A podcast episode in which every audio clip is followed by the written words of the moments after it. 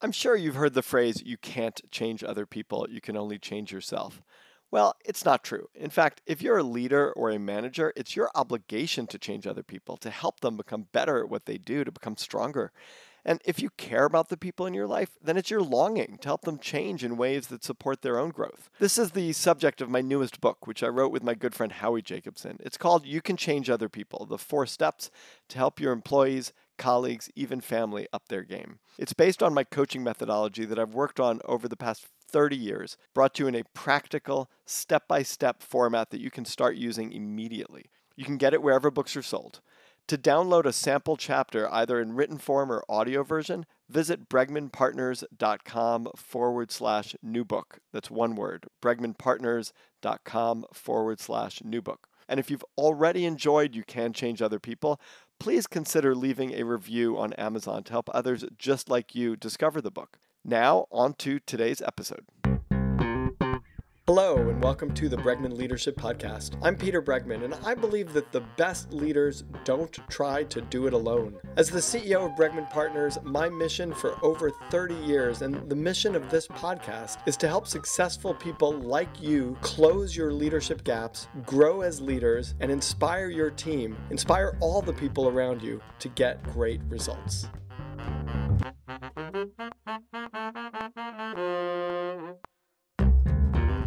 With us today is Mark Divine. Now, I met Mark uh, when he had me on his podcast around around my new book that came out, and I loved our conversation so much, and I loved him that I really wanted to share him with you and to have him come on this podcast. Now, the first thing I think about Mark when I look at him, and I'm looking at him now, is he's not someone who I want to meet in a dark alley if he wasn't on my side. Like, you know, if you think about a movie actor who plays a Navy SEAL commander. That's what Mark looks like, except he's actually a retired Navy SEAL commander. So, like, they model that after him. Lovely, lovely, lovely guy. His military service spans 20 years. He was uh, in the military from 89 to 2011. He oversaw various missions around the world, including Asia Pacific, Africa, Bahrain, Iraq, and he retired at the rank of commander in 2011. He uh, is a speaker, he's a coach, he's an author. Uh, he talks about the SEAL way of life. He wrote the book that I've read, Staring Down the Wolf Seven Leadership Commitments That Forge Elite Teams. And we are lucky to have him with us. Mark, welcome to the Bregman Leadership Podcast. Thank you, Peter. I love that intro, boy. he looks like an actor playing a Navy SEAL commander. Well, that's true. And if we are in a dark alley together, I want you to be on my side, man. That reminds me of something funny. My first business, actually, my second business was called NavySeals.com. And this mm-hmm. is right, you know, in the early days of the internet. So it was 1997 that I put that website up. I bought the domain for 35 bucks, register.com. my thinking was someone, you know, a SEAL should do the Navy SEAL website, not some, you know, somebody else who mess it all up. So, anyways, I used to get a ton of people, you know, emailing me and um, one of them was this woman writing romance novels. And she said, Oh, can I pick your brain, you know, for these romance novels? Like, give me a little bit of, like, so I can make it more realistic. and That's I did. And, and, then at one point we met, and, um, and like her fourth or fifth book, she had um, like an acknowledgement, like a, a mea culpa, like where she said, You know, I have to admit, I've been working with this Navy SEAL, and he's, he's the, you know, the archetype for this guy, you know, this Navy SEAL in this book, and I was like, oh my god, did you really have to say? That's that? awesome. I'm I'm more I, I, would be more proud of that than all the books that you've written. Like that's kind of cool. Like I'm the archetype for you know a romance novel. And then I had to go back to and read some of the more steamy scenes to see if I uh, stood up. You know, stood up. stood up you know, I would love to. There's a number of things that we talked about before that I want to explore and bring up, but I'd like to start here with like who you are, your career, how you grew up, what brought you to the Navy SEALs, what that was like. Well, I'd love to do that, and and it was it's an interesting story because most people think, oh yeah, most SEALs, you know, their father was in the military or their brother or you know their uncle or. I had zero connection with the military. In fact, I I was not even remotely interested in the military when I even when I graduated college. My father, one uh, I think it was back when he was a junior at Union College. He got drunk and he drove his car into the fraternity house. And um, so he was standing in front of a judge, and the judge said, Listen, jerk. You know, you can go to jail for six months or you can join the army for two years. Which is it going to be? and he goes, I'll take option B. So, so he joined the army and he was in the 11th Airborne, which was like this disreputable unit that was kind of on its last legs because their their their you know their job was basically to occupy Germany, you know, well past its time frame. You know what I mean? In the 50s. Right. And so, and so, he got in a lot of trouble and he just had a really negative view of the military. And so we kind of grew up thinking, you know, the military is for people who can't make it in life.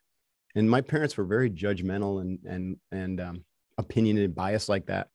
And the only thing that was really legitimate for them was to go into business, make a lot of money, and preferably the family business. And our family business, Divine Brothers, which my siblings are all involved with, you know, it's been around for over 120 years. It's one wow. of those legacy businesses. So I kind of was dancing to that drummer as I went to college at Colgate University. Then I went down, followed the herd down to Manhattan. I got a job at uh, Coopers and Lybrand. Remember them? Now Price. Yeah, accounting. And, um, you were an account. You started your career as an accountant. As an accountant, right? And I knew nothing about accounting. I'm, I was an econ major at Colgate, but they sent me to NYU to get a master's in accounting, which of course I turned into an MBA in finance because that sounded sexier did get my CPA. And so I did all that, right? And so I was, I was off to the races with what everyone would, you know, think is be a phenomenal career choice, a great, you know, set of um, letters after my name.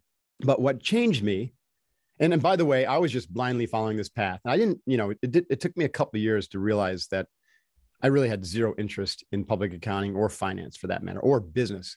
And what changed me was one day I was looking for something to do in the two hour block of time that I had between work and school. So work, you know, Cooper's would let me off at five, and my uh, night school at, at, NYU down at the World Trade Center would start at seven. And so I was looking for something to squeeze in. And I was a, a competitive athlete, and I didn't want to I didn't want to follow what I saw with everyone else, where they just kind of let, let, all that training go. You know, like you're a martial artist. You know, we we just don't do that, right? There's something about my character that said I need to train. And so I would get up early in the morning and run, and I would go to the gym at lunch, but there was that two hour block. And so I was stumbling down the sidewalk in front of my house one night. I had a couple beers. That's why I said I was stumbling. And I found myself underneath this big flag that said World Seido Karate Headquarters, and I heard these like, explosive sounds coming from upstairs. Right, so I didn't want to go in right then because I had been drinking. So I went back the next day and checked it out, and that's when I met my first mentor, Tadashi Nakamura, who was a Zen master, also the founder of this karate school. So I started literally the next week. And uh, I started studying Zen with him. Every Thursday night, he would have a Zen class, an hour sit. And then uh, twice a year, we would go to the Zen Mountain Monastery and trained karate and Zen kind of side by side, the yin and the yang. Wow. And there were, you know, for a guy, he had over a thousand students in that school alone, a couple hundred thousand worldwide. There were only about 10 of us who did the Zen, right? That Everyone else was just doing the karate. Everyone was just doing the karate. They they weren't, you know, that was just, you know, for weirdo weirdos. And I guess I was a weirdo. What what it. drew you, what drew you to the Zen? You know, I've often contemplated that. I think it was because my my family was pretty my dad was pretty abusive and um, you know, I love him to death, but it was chaotic to say the least. You know, he was abusive. Yeah. You know, always arguing with my mom and um, drinking a lot, and you know, the belt would come out almost every every night when we were kids. And you know, of wow. course, that that waned when we were in our teens. But what was my refuge was nature. In upstate New mm-hmm. York, you know, there's a lot of nature and and we spend summers in the Adirondack Mountains, and I would go out into the woods and climb the mountains on my own all the time, and I just found it to be incredibly peaceful. It's mm-hmm. a meditation, right? Yeah. So without knowing it, I was already tuning my brain through the silence of nature and the beauty of nature.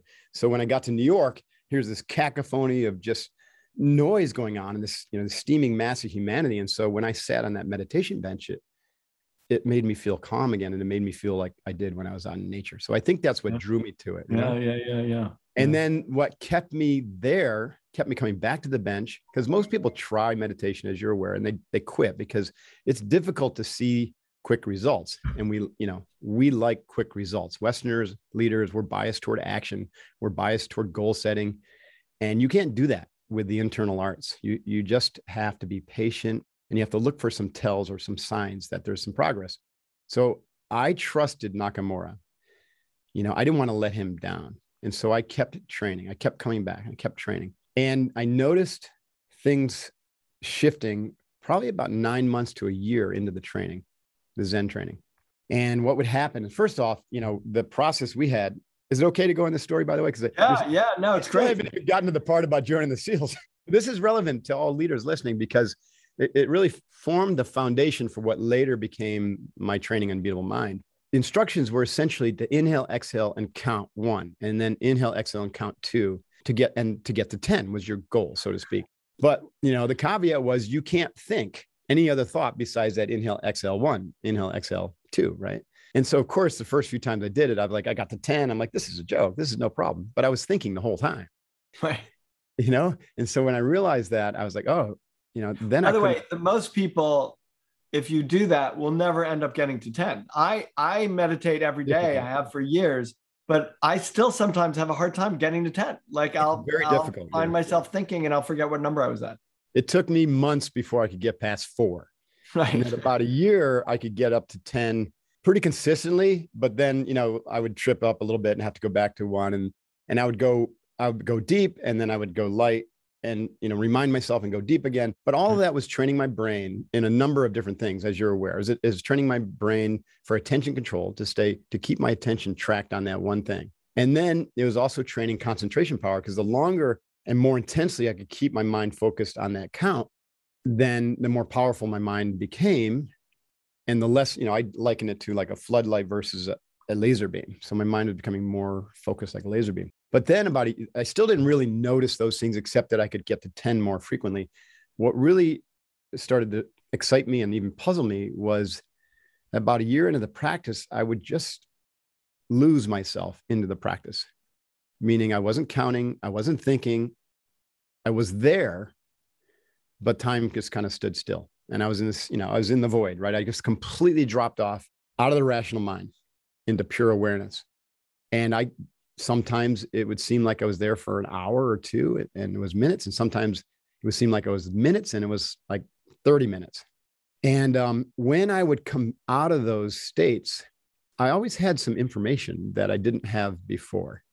And it wasn't like fully formed concepts, right? It was more like sensations or kind of feelings or like intuition. And what I kept bringing back with me was that I was on this wrong path. Right? That that this this path that I had chosen, MBA, CPA, go into business, make money, possibly go back and run the family business, just wasn't for me.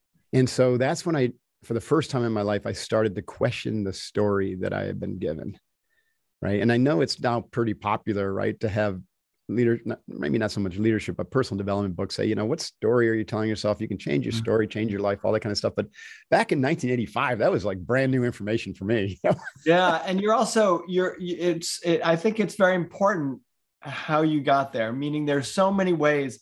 Someone was just telling me they were making a decision and and their advisor said, okay, so just make a pro and a con list, you know, and like, you know, what's good about this? What's not good about this? And there's that's fine. Like there's nothing I don't want to bang on. It's like step one, right? But it, yeah, and but it's but I think oftentimes the way we make big life decisions carry with them some neuroses, like some sort of neurotic way of like making sure we're making the right decision. And right. like if you talk to everybody you need to talk to, and you have all the data and all the information, and you're you're offering this, you know, like what what, what the way you came to this sort of life altering decision was to sit quietly for long enough.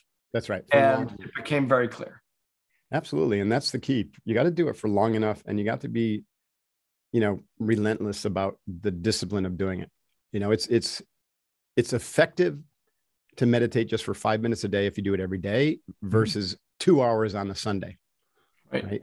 Better if you can meditate for 20, better if you can meditate for 40 minutes a day, 20 twice a day, you know, whatever works for you. But d- daily discipline sitting in silence is is magic, right? That's where. What's your practice? What's your practice now?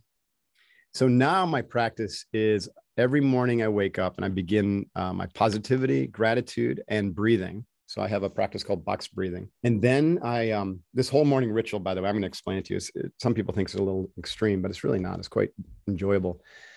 So then I um will review. I have it actually in my phone app. I review what I call my personal ethos.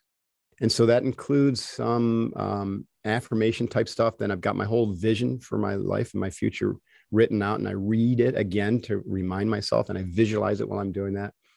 And um, and I've got some other really nice spiritual things that I recite to myself, like the St. Francis prayer is one of them. I just absolutely love that. And so that really gets my mind. I've already breathed and calmed down. I've already been um, already in a, in a strong positive mindset with my gratitude practice, managing my mental states. And then I basically re architect my life and remember who I'm supposed to be. And I've already done the work to know, to understand who that person is, right? So that's a whole different practice in and of itself. So this is the act of kind of remembering who I am, which firms up the future memory, right? And so when you have a future memory, then you're drawn toward that because you you can remember who you are in the future. Mm-hmm. Mm-hmm. So that I call that my future me practice. Then um, I'm always like doing something else, either reading a spiritual book or something. So I'll read for not a whole lot of time. Like this year, I'm doing the Course in Miracles, which I think is awesome. So I'll just read the Course in Miracles and reflect and then meditate on that. And then I'll check my schedule for the day. So I haven't done anything practical, tactical up until this point, about probably about a good hour or so. Then I'll look at my schedule and I'll ask myself, does this still work for me? What's the most important thing that I need to accomplish today? And I look at my schedule and I make sure that that's going to be doable and, and there's no questions asked, right? It's non negotiable. And then I'll have two or three other things that are good to get tos, but they don't, I don't have to. And so I do that with my, um, my training and my targets. So I have most important target, most important training. Then I'll have my smoothie my, with my wife. And then we come to our our training center, which is just five minutes up the road. And so I've got a, a yoga, uh, martial arts mat room and my functional gym. And we'll do um, about a half hour of yoga. And then we do about uh, 45 minutes to an hour, you know, functional WOD, which includes strength training and some high intensity stuff. I do that five days a week. And in the weekends, I do a little bit different. I love it. And that takes you till five. Just kidding. It sounds it, like it. yeah, no, yeah, I start no. I start at five and I could be done by eight or so or nine sometimes. Right. I try um, not to rush it though. Tell us a couple of things. Tell us what box breathing is. So box breathing is a practice that I developed for Navy SEAL candidates back in 2007, but it was built upon what I did with Nakamura. I didn't call it box breathing back then. When I was sitting on the bench, what I found was that in the inhale and the exhale, if I held my breath after the inhale and after the exhale, it actually helped me to concentrate. And I also noticed that there was a really nice quality um, the mind could take during the inhale hold and the exhale hold. It's a different kind of quality. The inhale hold is very uh, energized and, and great for imagery work because you got all this oxygen and energy. The exhale hold was very, very still, very silent, um, and and almost um, was like a meditation on death because you've you know you you've left all the air out of your system. So I just started practicing that, and this is well before I ever learned about pranayama. And I, when I took up yoga, the martial arts and yoga, you know, are are really kind of hand in glove. They, they really have the same roots. So I took up yoga and I naturally loved it because of my martial arts training. And that's when I really started to learn about breath work. So I wanted to teach Navy SEALs these techniques. And so when I started teaching them in 2007 through my business SEALFIT, I started to teach them using kind of yogic terms and they got all glassy eyed and yawning on me. And so I said, well, i have got to come up with a different strategy. So I just, um, with a breathing technique, I just called it box breathing. And you know, you could have a box that has a you know three count inhale, three count hold, three count exhale, three count or up to four or five. And I set them on five. If you do five counts, each counts about one second. That's about three, it is three breaths per minute, you know, depending upon, you know, your if it's just one second per count. And it just so happens what when you practice this every day, it rewires your automatic breathing mechanism so that when you breathe without the holds, you're breathing for six breaths per minute which now they know is the optimal breathing pattern for the human being, six breaths per minute, which then also gets your heart rate resonance kind of, it's, it's right in alignment with your heart rate variability for ideal health and, and calmness. What the box breathing does, Peter, is it, it de-stresses you both in the moment and then when you do it every day as a practice, it, it de-stresses all the lifetime of stress that you build up. It leads to optimal um, physiological balance, homeostatic balance, which leads to optimal weight, better sleep. Of course, your brain is part of your biology. So what it's doing to your brain is it's kind of your your your brainwave frequencies start to settle down. And so when about two to three minutes into the practice, you get down into kind of a high alpha, low beta state in your brain, which is optimal for learning or for creativity. So you practice this every day. And this is why this hmm. is so important. How long do you practice for it in the morning? 20 minutes. 20 so you your so your 20 minute meditation is box breathing for the whole 20 minutes it, we box breathe for the whole time but then we'll do different things with our mind while we're also doing the box breathe right. so the, the, way that works for me and the way i teach it to my uh, my corporate leaders is start with just five minutes of what we call arousal control don't do anything don't worry about anything in your mind just inhale hold exhale hold and allow the stress because what you're doing is breathing through the nostrils you're massaging the vagus nerve. You know, all this stuff is now well known, but when I was teaching it, you know, it was all brand new back in 07. And you're triggering the parasympathetic nervous system, which is calming, rest and digest. So just do that. Then the next five minutes is when we move into the concentration phase. So I like to teach that with imagery. So we have them draw a picture of the box in their mind. As they inhale, they draw one side, hold, they draw the top, exhale, they draw the bottom or the bright mm. side. Yep. And that's a great way. Or you can use other imagery or a mantra, but you know, anything that is a concentration object. But imagery is great because now you're you're training that aspect of your brain, which has other benefits. Then we move part three. So you do that for five minutes. Then we move into mindful awareness, where we create a metacognitive shift where we kind of shift our awareness to right hemisphere and we're just allowing content to re-arise. We're not concentrating, we're just allowing content to re-arise out of that left hemisphere and but we're watching it and then we're we're managing the quality of it right so this is extremely valuable for for leaders um, a to be mindful of what's happening in their thoughts so they can be more responsive instead of reactive but b also uh, this is key is to make sure that you're eradicating anything that's negative or fear based you know, like the staring down the wolf book was all about overcoming your own very very subtle subconscious negativity bias and fears that hold you back right? So that's phase three. And then phase four, which happens naturally, is to allow yourself to drop off into that non dual state that I talked about earlier happening in Zen. Now, that's not going to happen right away unless you've been doing some training, but um, it will happen, right? And so and then you get this ability through the box breathing practice, A, to control your physiology anytime just by clicking into that practice, B, to really concentrate like a laser beam on any important project or task, C, when you're in conversation or in a crisis, to be super mindfully aware about the quality of your thoughts to make sure you're not clicking into some sort of negative reaction. And then to manage the quality so that you're positive and you eradicate fear and negativity, right? And so you don't communicate that, you don't bring that into conversation. You're not the person holding back the team, right? You're always managing that energy uh, so you have positive energy and positive dialogue. And then fourth, the capacity for ultimate creativity is when your mind trains itself or you train your mind to be able to drop off into that non-dual state where you have access to pretty much unlimited wisdom right the wisdom that, that's all around us so that is a, a stacked practice and that's all great. this you know i just coddled together because it worked and i started teaching it to seals seal candidates in 2007 and they were going to seal training BUD/S and succeeding at a 90% success rate hmm which was blowing the seals away because it's 85% fail rate for everybody else. Wow. So th- they were so intrigued with this. And, and, you would think that the SEALs would have been teaching something like this because it's like these are right. basic warrior principles, but they hadn't. You know, the SEALs and the military has been very, very technocratic, focused on weaponry and tactics with their training and physical fitness. And so what I help do is bring back kind of the ancient warrior arts into the mm-hmm. military spec ops community. And I'm very, very stoked about that. Because now they're doing these skills in their in the BUD/S training and whatnot. So I want to get to in a minute how you teach, you know, Zen breathing to macho seal, you know, right. you know, the the masters of the universe kind of thing. Like how how you help them and or or maybe it's very easy like maybe they don't resist like maybe it's easy but whether there's a challenge because you know we've we've talked about the importance of vulnerability with leaders and so i think that there's something very interesting here before we do that mark i want to um, uh, go back to the thread of your story so you've you've been doing this zen practice you know you're right. doing the sort of martial arts and the zen practice bring us to joining the navy seals how did that how did that occur like how did one lead to the other thanks for bringing us back there yeah. So in those times where I could drop off and I would bring information back, and what the information was I told you I was getting was that I was not, I was like a misfit. Literally, I was a misfit for public accounting, for for the corporate world.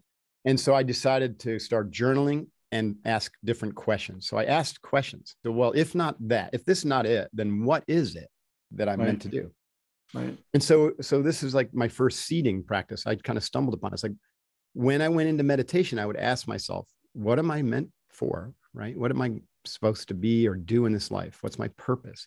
And um, and then I would just sit, meditate, and sometimes I would get some information, and um, and sometimes I wouldn't. But what the information I got, I kept hearing and feeling the word warrior. Right? As meant to be a warrior. Now I understand, you know, warrior is an archetype. We all have an archetype of a warrior when we have to step up and really take care of business and in spite of the consequences. So I could have easily been a warrior, you know, back at the family business, but it was something else. So I had to ask, like, what type of warrior? And that's when I started to um, practice visualization. Now I'd also learned visualization from my college swim coach. He was kind of a pioneer in sports visualization. I had a profound experience. My uh, sophomore spring, he asked me to with a stopwatch to practice my 200 meter breaststroke with, you know, visualize it at night with a stopwatch. And it was really hard to do. I mean, I could barely get one, just like the Zen, you know, I had, I could barely get one, you know, pass down the, down the swim or the pool. This is before my Zen training, you know. What does that mean? Visualize it with the stopwatch, meaning visualize it I'm for as laying in- long as you would actually, you know, if you want to, Yes. if you want to, I get it. If you want to, race, swim the whole race in your head.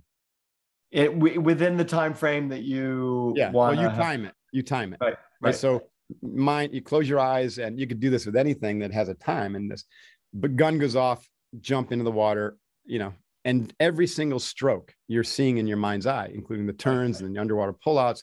So that took me, I tried to quit a few times and the coach again was like, no, no, no, stick with it. This will have great benefit.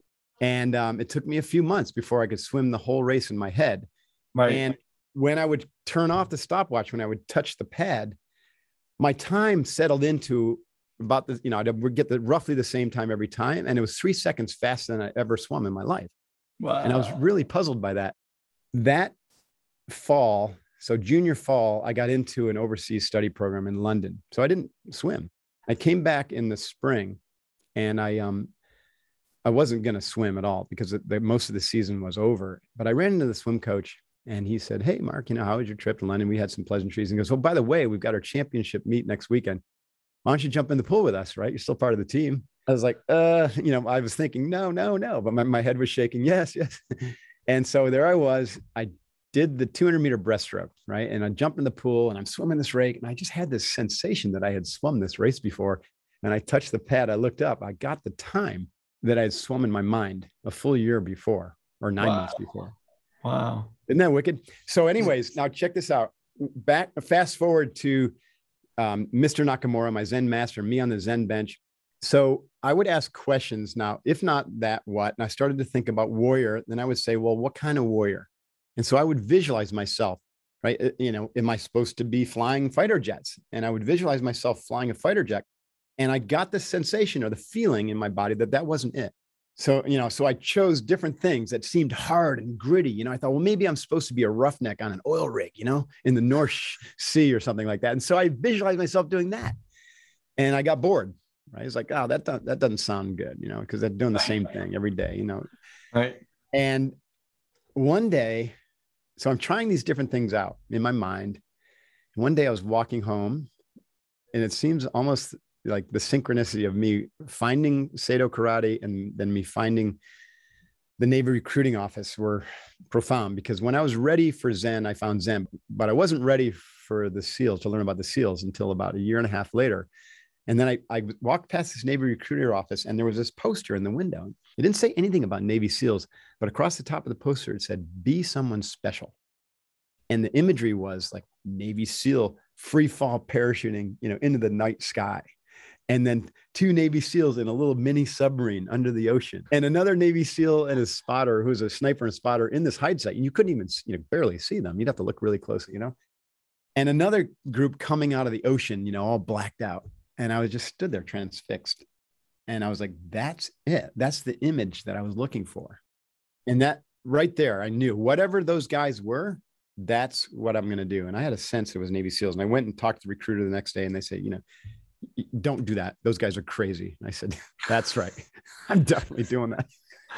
Wow. Wow. Cool? So check this out. I'll put a pin in this story. So I decide to go all in.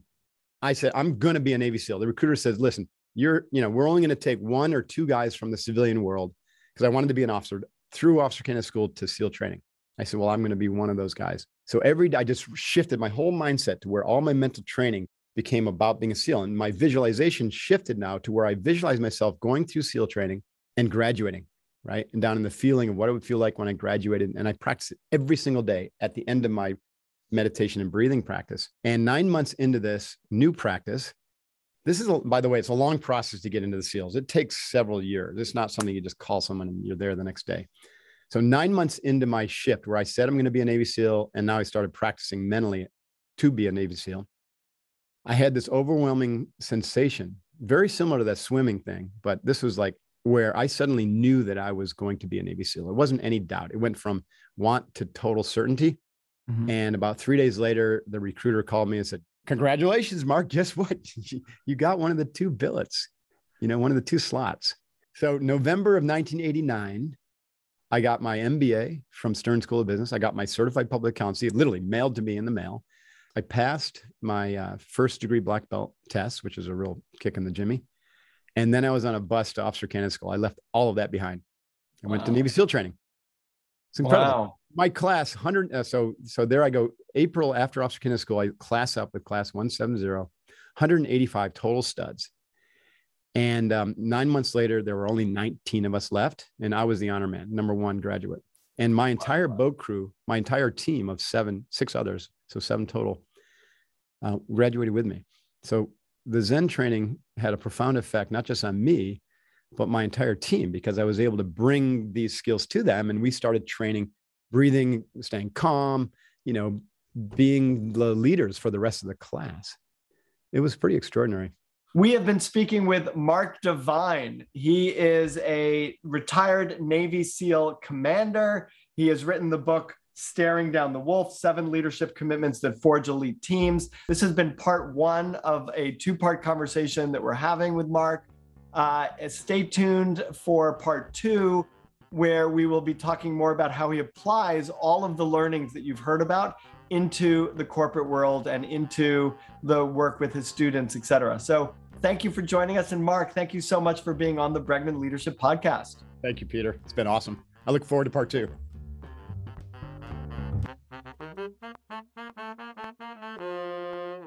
If you enjoyed this episode of the Bregman Leadership Podcast, then you also might enjoy my newest book, You Can Change Other People.